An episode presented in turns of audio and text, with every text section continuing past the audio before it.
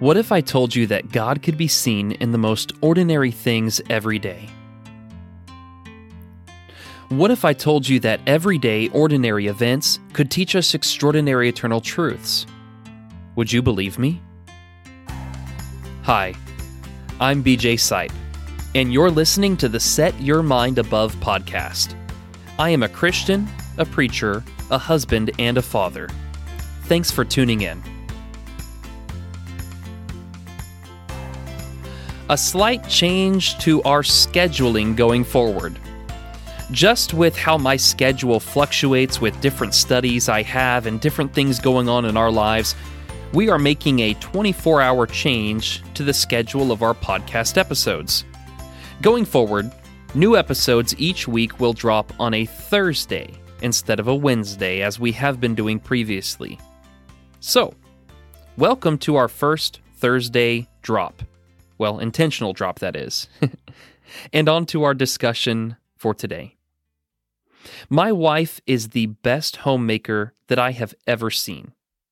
I've talked about it before, as many of you have heard, but her eye for design and her thriftiness in doing so is second to none.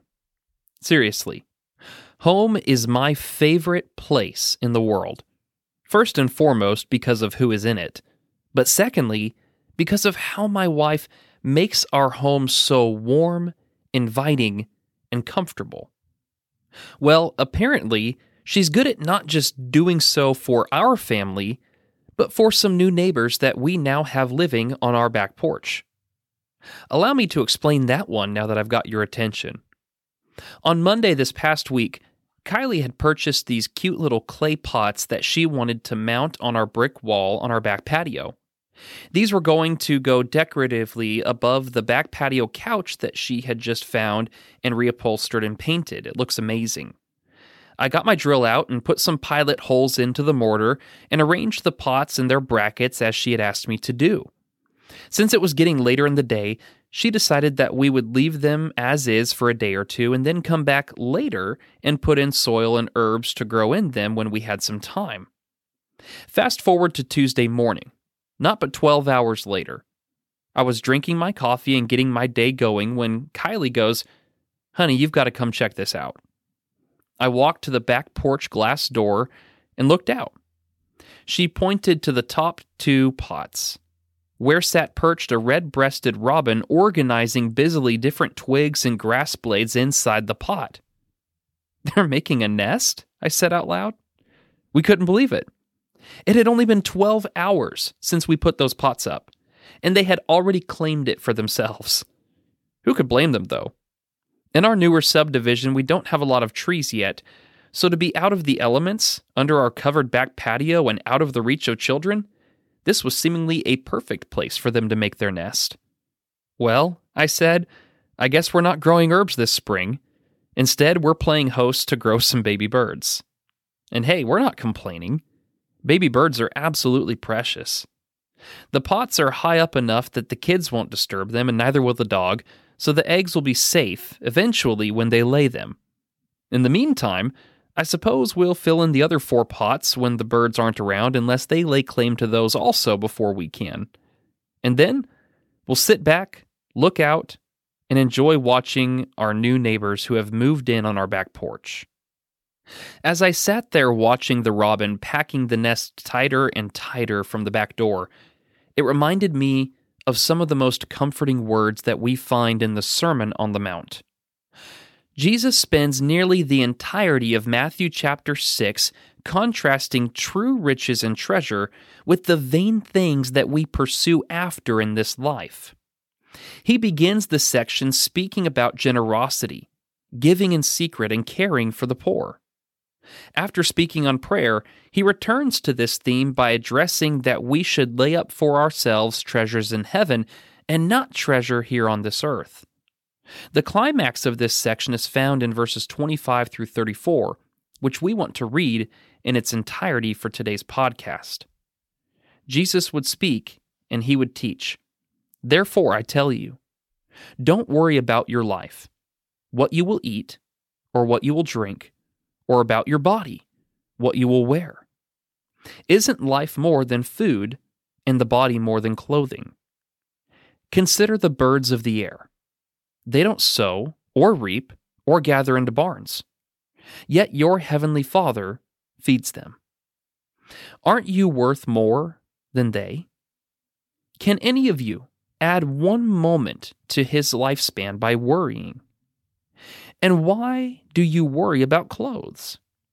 Observe how the wildflowers of the field grow. They don't labor or spin thread. And yet I tell you that not even Solomon in all of his splendor was adorned like one of these. If that's how God clothes even the grass of the field, which is here today and thrown into the furnace tomorrow, won't he do much more for you, O you of little faith? So don't worry, saying, What will we eat? Or what will we drink? Or what will we wear? For the Gentiles eagerly seek all of these things, and your heavenly Father knows that you need them. But seek first the kingdom of God and his righteousness, and all these things will be provided for you. Therefore, don't worry about tomorrow, because tomorrow will worry about itself. Each day has enough trouble of its own. Jesus' point is highlighted by making a comparative illustration from the lesser to the greater. He calls our attention to several things, but for today I just want us to focus on the first illustration to the birds. Jesus calls his listeners to stop and reflect on the birds that surrounded them day in and day out. They're not employed. They don't plant and reap a harvest. They don't erect buildings for themselves. And yet, despite all these things, they have everything that they need. Why? Because the Father knows their needs and He provides it for them. In fact, He knows every single bird that takes flight and lives on this earth. See Matthew 10 and verse 29 for that. This is where the argument from the lesser to the greater comes in. If God so knows the needs of the birds, and though they can do nothing for themselves, their every single need regarding food and shelter is provided for by God, then what reason would we ever have for being anxious? This is a hard lesson for me. Like many people, finances give me great anxiety, and they always have. It's an area of personal growth that I'm continuing to work on. And I say that to you to say this I really feel like Jesus is speaking to me personally with this one. As I sat there watching these birds make their nest on our patio, I felt like I was sitting at the foot of Jesus as he spoke these words. Right before my eyes, God was caring for these small, delicate creatures. Am I not of more value than a bird? Jesus says outright that we are. And he would again in Matthew 10 and verse 31, where he stated, So do not fear, you are more valuable than many sparrows. This is the point. God knows what you need. God knows your circumstances. And God promises that He will provide. Now, don't misunderstand Jesus' words. This is not the health and wealth gospel. Sometimes we will find ourselves in more difficult times than others. But even in those times, so long as we seek first the kingdom of God and His righteousness, God promises that He will provide for our needs. So the next time that you're stressed out because of what's going on with the economy, or your job, or medical bills, or taxes, or after the third major appliance breaks in a month, do yourself a favor. Go watch the birds. Remember the difference between our comforts and our real needs. And then remember that God will always provide for the needs of those whose hearts are blameless towards Him. Thank you for tuning in for this week's episode, and I would invite you back every Thursday for a brand new episode each week. If you haven't already, be sure to find us on Facebook for future announcements or even some special video sessions. If you have benefited from this podcast, share it with someone else that you think would benefit from it also.